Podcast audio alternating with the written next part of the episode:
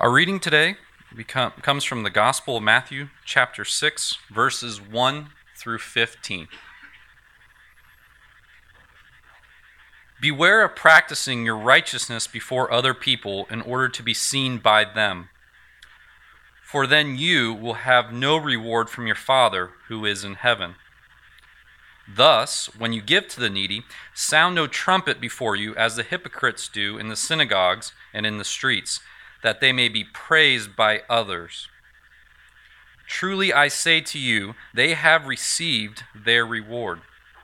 But when you give to the needy, do not let your left hand know what your right hand is doing, so that your giving may be in secret, and your Father who sees in secret will reward you. And when you pray, you must not be like the hypocrites, for they love to stand and pray in the synagogues and at the street corners, that they may be seen by others. Truly, I say to you, they have received their reward. But when you pray, go into your room and shut the door and pray to your Father who is in secret, and your Father who sees in secret will reward you. And when you pray, do not heap up empty, empty phrases as the Gentiles do, for they think that they will be heard for their many words. Do not be like them, for your Father knows what you need before you ask Him. Pray then like this. Our Father in heaven, hallowed be your name. Your kingdom come, your will be done on earth as it is in heaven. Give us this day our daily bread, and forgive us our debts, as we also have forgiven our debtors. And lead us not into temptation, but deliver us from evil. For if you forgive others their trespasses, your heavenly Father will also forgive you. But if you do not forgive others their trespasses, neither will your Father forgive your trespasses. This is the word of the Lord. So today's passage is the famous passage on the Lord's Prayer. One of the things that we like to point out with this prayer is it wasn't originally intended to be a formula for prayer that is not examined. what do I mean by that? I mean that there is a style of praying in which you just read words from a page and you do not examine or partner with that sort of prayer. And I want to just introduce you to a term that I've found helpful from the Puritans. They describe it as prayerless prayer. And that prayerless prayer is a style of prayer in which you pray in an external form, but your heart and your soul are not joined to your prayers. If you've ever been kind of cold or dead, spiritually speaking, on your way to a Sunday worship service or a prayer meeting, at the first few minutes of your time in that corporate gathering, you may feel like, why am I even singing this? Why am I even opening my mouth? And I would encourage you that you ought to, in that moment, ask God to revive your souls. Uh, David says, Bless the Lord, O my soul. He commands himself to join his soul prayer with the corporate setting. And so this is really an understanding of what Jesus wants for us to engage in in the place of prayerful prayers. That is, a soul or a heart which is communing with God in the place of prayer. And Jesus begins his teaching on private spiritual devotion as well as, as the right exercise of God's tools of grace with a commandment to not be hypocritical in your praying, in your giving, in your worship. And so Jesus immediately confronts the actions of the Pharisees and those who are hypocrites. And he does this in order to explain a few things. One is this notion that God is a rewarder.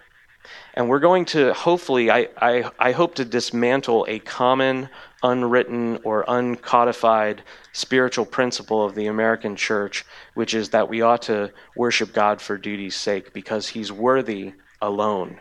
And we completely forget that the teachings of Christ are almost exclusively focused on reward. This is a very important principle as we, you are learning to walk as a Christian before God. If you do not understand the principle of rewards, you cannot understand the parables. The parable of the, the talents makes no sense if you do not understand that He comes to evaluate and to reward. So I want to look at Jesus' focus on reward. Then I want to look at the prayer itself, beginning with the nature of the Father and his name, which is to be hallowed or to be held as holy. And then I want to look at the kingdom, and then finally, these three elements the daily bread, the daily forgiveness, and the daily war against temptation as something that is a daily Christian necessity. And by necessity, I mean uh, something which cannot be dispensed with, it can't be removed without great loss. So Jesus continues to teach from the mountain. It's important that you understand this in context of what we've seen the last two weeks, that this is part of Jesus' delivery of what we call the law of Christ. That is, not that it is setting aside the law of Moses, but rather it is the full teaching by Jesus himself of what it means for disciples to walk in purity before their Father.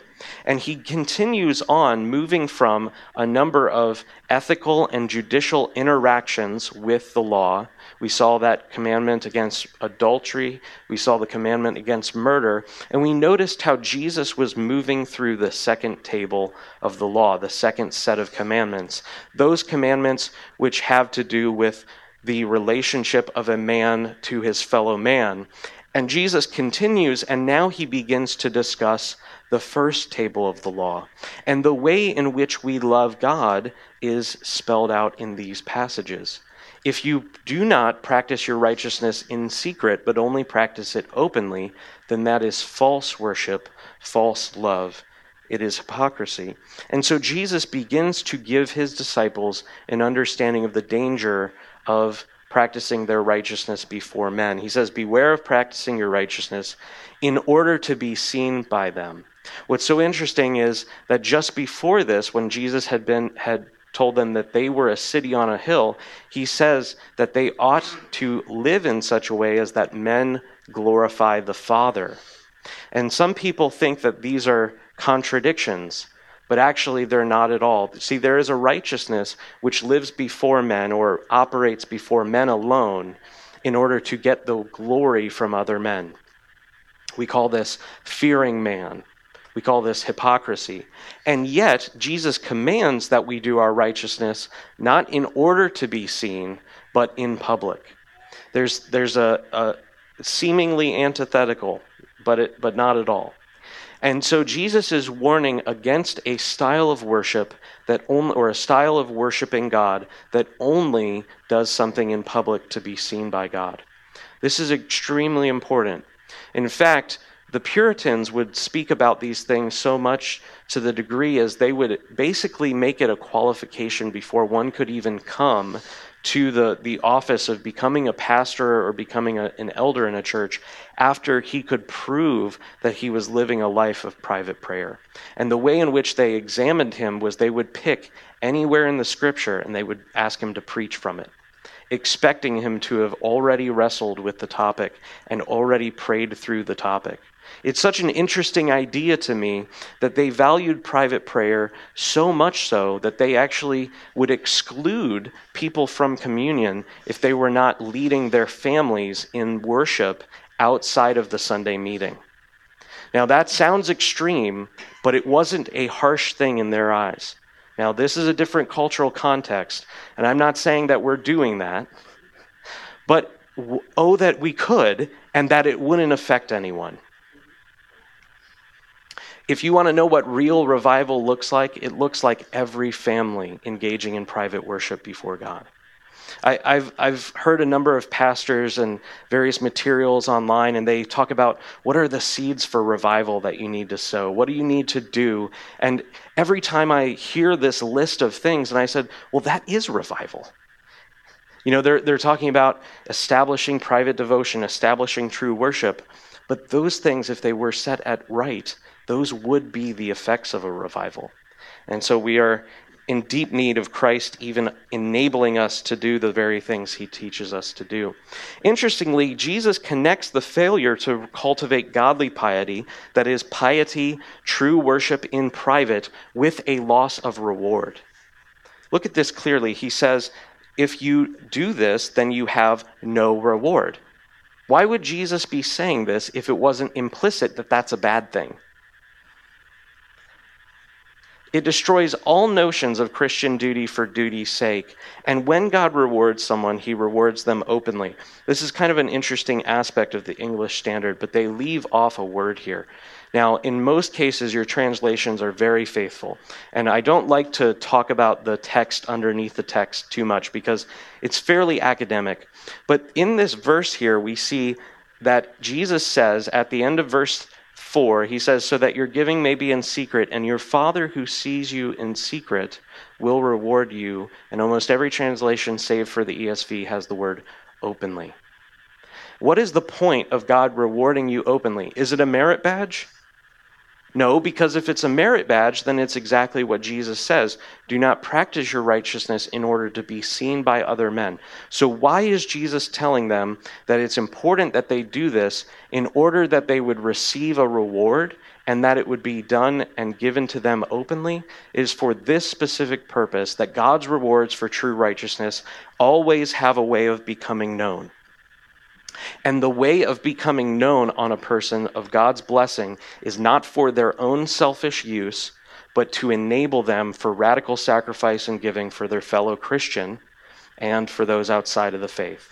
You see, everything that God has given you, whether it be your money, your time, your family, your finances, any sort of understanding of wisdom, business, vocation, art, culture, what have you, all of it is to be used for glorifying God and for the betterment of your fellow man. If you become convinced of the reward and you turn inward, which is the majority of the prosperity preaching in our culture today, then you have just completely transformed the purpose of what Jesus is getting at here. And I, I, liken it to the understanding. I got this from another pastor, but it's good enough, and he didn't he didn't come up with the illustration himself, that, that Jesus describes the Holy Spirit in you as a river and not a lake. The Dead Sea is dead because it has water coming into it, but it never has anything flowing out of it. That is why it is constantly salty, because the water comes into it, the water evaporates, and it leaves the salt behind. This is a picture of those who turn the purpose of God counter to what it's supposed to be and turn inwardly to spend it on themselves, so to speak. Now, this isn't just money, this is time, this is emotional resource, this is spiritual wisdom and understanding. We ought to be in the business of spreading that reward so that men would see and glorify the Father. See how we've synchronized or, or uh, harmonize these two ideas that Jesus tells them to be a city on a hill so that men would acknowledge the Father, and, and here, don't do your righteousness before men in order to be seen by them. These harmonize, they're not actually disjoint. So, what else could be the motivation for Jesus' teachings here? Think about it. If Jesus did not want you to have a reward in order to bless others, then why is he warning you that you're not going to get the reward. The implicit presupposition, the idea that has to be in place for Jesus' words to make sense, is that rewards are good things that ought to be sought after, not simply rejected as, well, I don't want, I don't want to get prideful. I don't want to, I don't want to be advanced and then be promoted beyond my brothers. I just want everyone to be equal. See, this is the great problem of social equality and the sort of revolutions that take place in cultures, where you have this elevation of this idol called equality because it just doesn't match at all with the kingdom. God takes the talent from the one who didn't invest his talent and he gives it to the one who had five and gained five more. That's the opposite of the spirit of our age. And so the kingdom is, is so different from the way that most of us think and live. It's hard for us to begin to walk in relationship with God in his kingdom according to kingdom principles, but nevertheless, it's clear in the passage of Scripture. What could be the primary means of God's rewarding other than a greater capacity to experience Him and to use that blessing for others? What sort of reward could be a true reward? Because the rest of the New Testament says that if you gain extreme riches, that it's a snare and a trap. Paul says that those who seek after riches pierce themselves with many pains. You see, this isn't what the prosperity preachers teach that God wants to bless you in order to prove that you're his child. God wants to bless you in order to make you a more effective member of those who are advancing his kingdom and bringing his message of reconciliation to the broken, the hurting, and the lost. This is why God gives you anything at all, is in order to, to by your use, to glorify him in it. Verse 5, he then confirms this, saying again, When you pray, you must not be like the hypocrites. Truly I say to you, they have received their reward. Notice how he says they've received a reward. What is their reward? Their reward is nothing more than the praise of other men. And that is nothing. The praise of other men ultimately will come to maybe five moments of thought in a group of people. Maybe one or two good memories a few weeks later of that thing. Or potentially, if you do something extreme and you're one of these, you know, uh, tycoon philanthropist, you'll have a bronze bust in a Boston square somewhere, and it'll just rust away. Brothers and sisters, those who practice their righteousness in public alone, with no thought to being seen by their Father in secret, receive a very small reward, and that's the opinion of men and not the opinion of the Father. This is absolutely no small part of godly Christian piety, but is an authentic mark of those who walk with God. Hebrews 11:6. This is out, outside of our passage today, but I just want to impress this upon you because this notion of not seeking God for a reward is such an, a pervasive, unwritten doctrine in the American church that this sounds completely foreign to many people. But the scriptures tell us that we have to seek God as one who rewards those who seek him. Hebrews 11:6 Without faith it is impossible to please him, for whoever would draw near to God must believe that he exists and that he rewards those who seek him. You see if you don't understand the giving of himself to you as the reward, then according to Hebrews 11:6 you can't even come to him at all. Now, am I saying that you're not a Christian? No, that's not what I'm saying. What I'm saying is that God has a better way that He wants to bring you into uh, maturity, and that sort of maturity accords with understanding He does really want to reward me. I ought to seek Him in order to receive that reward, which is namely Himself, but always will be manifested in tangible ways. The only way to obey Christ's command, therefore, is to integrate private prayer as an aspect or foundation stone in your daily walk. And we see this by the commandment that he gives in the middle of the prayer, which we'll get to in a second. Christ then immediately teaches his disciples how they ought to pray, first contrasting it with prayerless prayers. He says in verse 7 When you pray, do not heap up empty phrases. That is what Christ is saying about those who pray and do not join their heart and soul and person with the words that come out of their mouth. You see, the Gentiles had forms of religion. They would pass around formulas and books of prayers. Now, I actually love books of prayers. There are two books of prayers that I deeply love and use in my daily life. One of them is a book called The Valley of Vision, which is a collection of prayers. Another one is the Book of Common Prayer out of the Anglican Church. Another one is Tim Keller's book, The Songs of Jesus. Each of these are prayer books and the prayer books contain written prayers, but, brothers and sisters, it's no less of a godly thing to use a written prayer in a prayer book than this prayer right here as a pattern.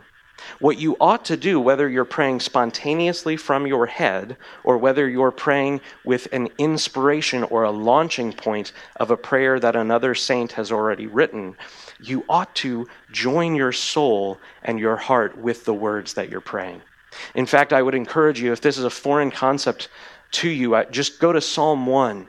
Blessed is the man who walks not in the counsel. And you turn that into a prayer. You say, God, help me. I often am someone who walks according to the wisdom of men. But he is like the one who is planted by a river God, I'm not planted often in your word. You turn it into a prayer and you join your heart with the words that are being said. Jesus' commands here are not a condemnation of all written prayers. And if you believe that, then you cannot ever sing corporate worship songs at our church anymore. What I'm trying to do is dismantle these, these mindsets that attend the modern evangelical church, which completely forsake the necessity of private prayer, and therefore, because they, they do that, they don't have any ammunition, if you will, but they're totally fine saying private or public prayers in the forms of song. They just reject those forms of prayers which don't have any music set to them. But actually, God has given his people a mighty grace in giving the, the soul that is trapped in deadness and a lack of inspiration ammunition to use as a launching point into the place of private prayer. I would absolutely commend you, if this is something that you've never wrestled with, get a hold of the book of Psalms. Get a hold of the book of Proverbs and even take a few verses and use them as a launching point to prayer. Your mind and your heart are not the source of inspiration for your communion with God, but rather it is at the entry of His Word which brings light and understanding to all. If you are simply relying on inspiration to spontaneously arise from your heart, then you don't understand what is filling your heart often. And the point is that Jesus is not condemning the use of words, he's condemning the empty use of words. In fact, you can even pray in an inspirational way or from a spontaneity, uh, spontaneity and yet not be joining your heart with what you're praying. You know what that looks like? That looks like the form of prayer before a meal. Have you ever experienced this in your home? You pray and you're like, Lord Jesus, bless this food, amen. That is hypocritical because what it does is it, it teaches you and your whoever you're with, your spouse, children, family, whoever, it teaches you that it's necessary that we give a token to God. But it's not necessary that we give our heart to God. I would encourage you if you, you know, I've done restaurant prayers. I don't like them because it, in that very moment, I can feel my flesh is like this. This cheeseburger is getting cold. The crust on this sandwich is perfect. There's enough moisture and enough heat, and it's it's hard on the outside but soft in the middle. And yet, I cannot give the Lord 10 seconds of heart attention. You see, I'm not trying to lay something on you. You don't have to pray before each meal. I think it's a good thing. But the point is this that we have forms of religion, but we deny the power. That we often treat God with a token of worship instead of the reality. And that's exactly what Jesus is warning against. If you do the form of religion without the reality, then you have no reward, and your Father is just dishonored in that fashion. He says, Do not be like them, for your Father knows what you need before you ask Him. Therefore, Christians, those who have been adopted by the Father, do not earn their hearing because they already are adopted. And it is because of the adoption that they have in Christ that they are able to be heard.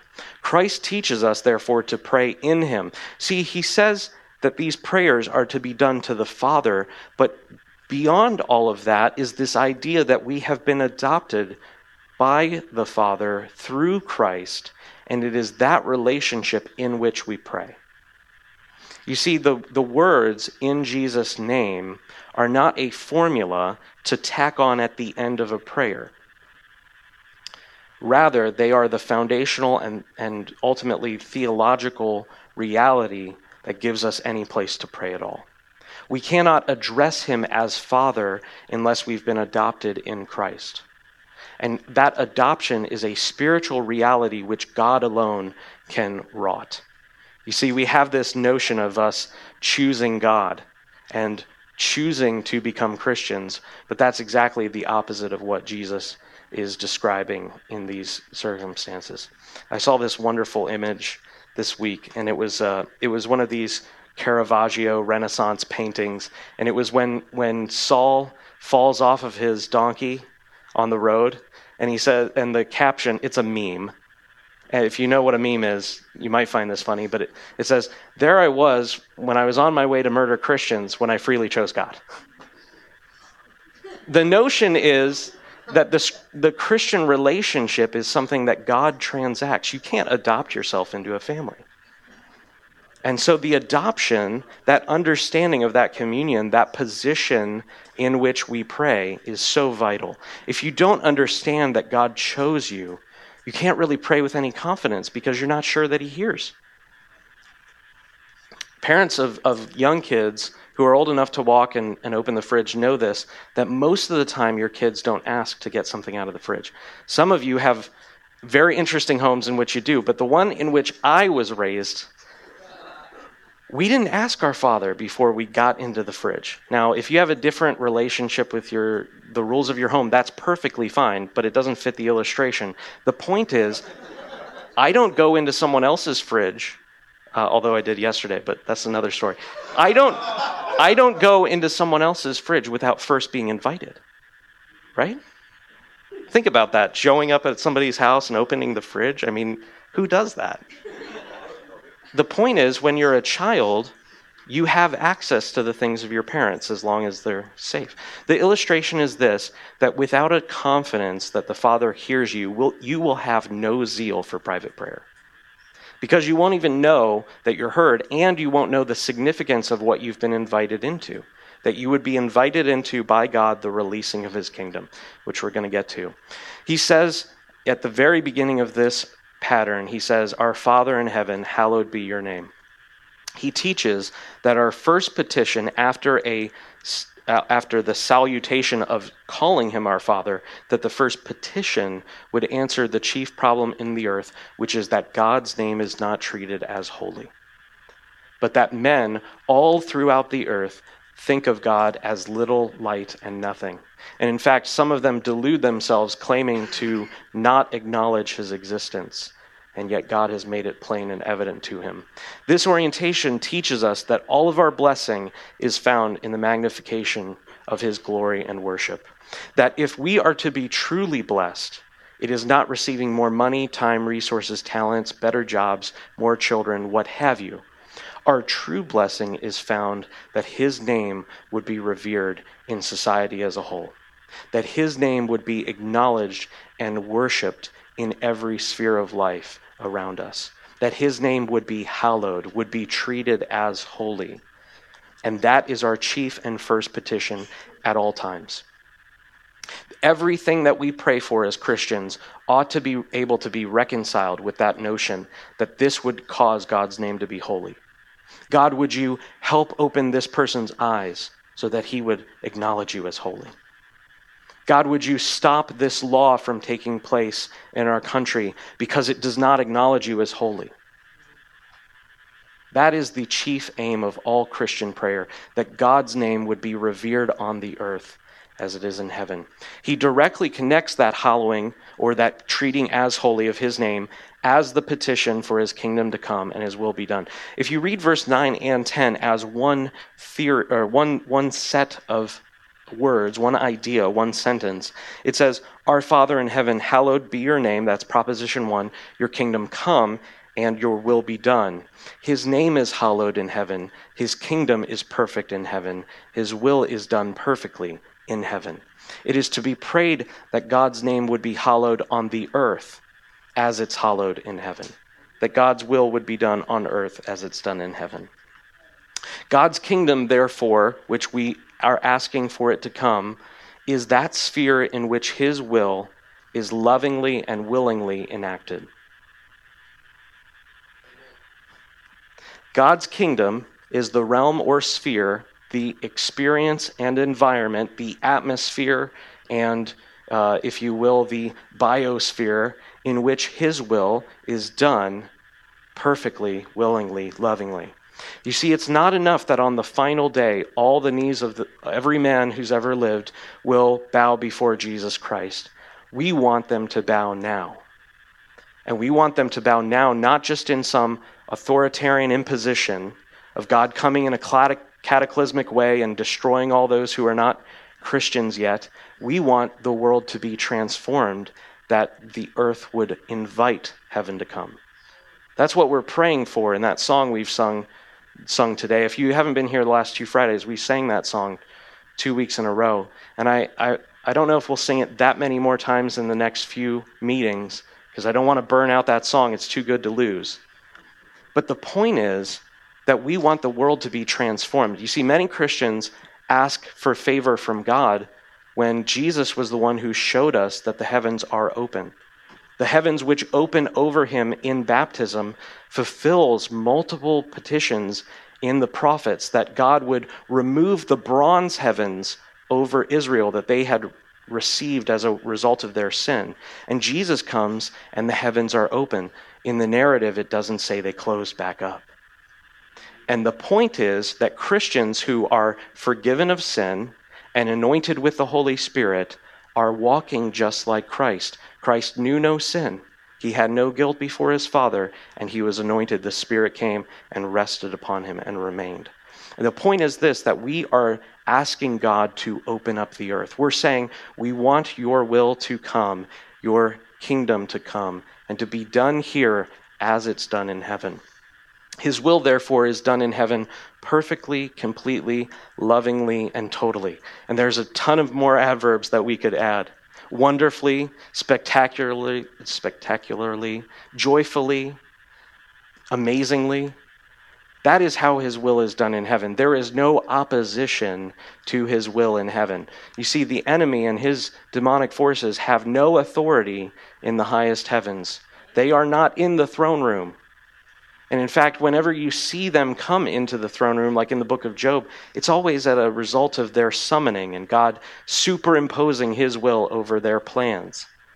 I've been reading through the story of Joseph, and what's so amazing to me about it is the entire time God has told the end of the story from the beginning. And he causes everything to come to pass, and the, the, the brothers who murdered Joseph come and bow, and they don't even know they're bowing. Isn't that amazing? They don't even know who they're bowing to, and they're if you know the story, if you don't know the story, I'm sorry. You can you can learn it. It's a very short story, but the point is that God is bringing about His will, and we want to partner with Him in doing that on the earth. That His will would be done in this way on earth is our aim, and it is our aim both in private prayer, corporate worship, and our working. We do not simply pray for those things which we do not also work for. Think about that. You never pray for something that you don't also willingly say, I would also participate in that. When God is, is describing the various things that his people are to pray for, they're always things that impact them and that they ought to join with. For example, if you're asking God for a better job, wouldn't it imply that you would willingly take the job and receive it and then work in it? You're always asking for things that you would hopefully join with. God bring me wisdom and then he, you know, wants you to read your Bible more. The answer on your side of the equation is to sit down at your Bible every day and begin to read it. The point is that God asks us to pray for things that we ought to also partner with Him in and work for. God's goal, therefore, in unfolding redemption would be that all of Christ's enemies would be defeated before the final day. This is controversial to, to some of you because I don't know if that was confirmation or rebuke the scriptures say that on the final day in 1 Corinthians 15, as Paul is describing the resurrection from the dead, it says that heaven must retain or receive Christ until all of his enemies are defeated, and the last enemy to, de- to be defeated is death. And what that means is, is that on the final day, before the resurrection of the dead, death is not yet defeated. No matter how holy or pious you or I are, we will all die. Isn't that wonderful? We will all die in a physical sense, and yet Revelation and the epistles they tell us that those who overcome will not be harmed be harmed by the second death. And the last enemy to be defeated is death. Christ has already defeated death now in a sense in that he was raised from the dead. He was resurrected by the power of the Spirit according to the will of the Father. And that victory is waiting in the wings, if you will. It's happened, and yet it hasn't spread to all those who are now in Christ, and all really all who are raised on that last day to the judgment. But before that last day, it says in 1 Corinthians 15, every enemy is defeated. That's what I believe the coming of God's kingdom and the spreading of his will to be done here on the earth. You see, the prayer is not that his will would be done at Grace Christian Fellowship. The prayer is not that God's will would be done on Darst Avenue. The prayer is not that God's will would be done on the east side of Dayton or even Dayton itself or the city or Ohio or Montgomery County. The prayer is that God's will would be done on the earth. Not Jerusalem, not Israel, the earth. Not just a geographic region. And so I believe what Jesus is giving us in here in this in this prayer is not only a thing to pray for, a thing to work for, but also deep understanding of what he's doing. And that understanding will translate to working with and partnering with him in those things. Finally, Christ teaches his disciples to petition the Father for three things daily sustenance, which he identifies as bread, the forgiveness of debt, and the avoidance and deliverance from temptation. He says, Give us this day our daily bread, and forgive us our debts, as we have also forgiven our debtors, and lead us not into temptation, but deliver us from evil. These three things sustenance, forgiveness, and deliverance all of those three things are a daily necessity for Christians. What do I mean by a daily necessity? I mean, without petitioning God for these things, you will be severely diminished in your Christian walk. You will be severely diminished, diminished in your Christian walk, not in, in a sense that you will lose your salvation, but in a sense that you will not achieve that which God is desiring to bring you into. You see, the Lord is our shepherd, and yet we have to eat. He leads us to the pastures and commands us to eat. He tells Peter, Feed my sheep, and the implication is that they would swallow the food. The point is this that God asks us to pray that He would give us these things, and it ought to be a part of our daily pattern that we would pray for them. In this petition, the final part of the prayer, we recognize God as our source of all blessings, both material and spiritual, be it food, forgiveness, or perseverance. And Christ's prayer teaches us that our daily reality is all within God. You see, you cannot receive anything unless God gives it to you. And being able to receive something from God is, is it comes along with the posture of one who receives from God willingly that as his child, I don't have to go out and earn my bread. Now, I'm not saying you don't work a job, because I don't think Jesus is just talking about food. Why do I think that Jesus is not simply talking about food? Is that over and over again in the Gospels, we see that Jesus connects food with spiritual reality. Remember all the way back to the beginning of our season of Epiphany, the temptations that he faced in the wilderness. What was the first temptation? to turn stones into bread. And that temptation was overcome because Jesus understood and told the devil to his face, quoting the word of God as his authority. He said, My food, uh, sorry, in this place he says that man does not live on bread alone, but on every word that proceeds from the mouth of God. At a later point, they don't have any food and they're out ministering outside of a city, and he's not hungry. The rest of the disciples are. And they start asking each other, Did somebody bring him food? And he then says, hearing in the Spirit what they're saying, he then says, My food is to do the will of him who sent me. You see, Christian prayer, Christian Bible reading, Christian worship, spiritual activities cannot excuse a lack of obedience in the Christian life. The will of God, which is our food, is to be done. See, we receive His word, we receive His will, and then we partner with that. Petitioning for His forgiveness recognizes the ongoing need for future grace, even as we need His grace to forgive sins not yet committed against us. You see, you do not need a brand new forgiveness all along. Every day that you go through your Christian life, it's not as if you get resaved again, but there are sins which you have not committed and there are also sins which have not yet been committed against you. And so Jesus is teaching us to weave into our prayer a formula that the Father would forgive us as we forgive, to the degree and quality and expediency of our forgiveness. What does that mean? It means that He's teaching us to keep short accounts.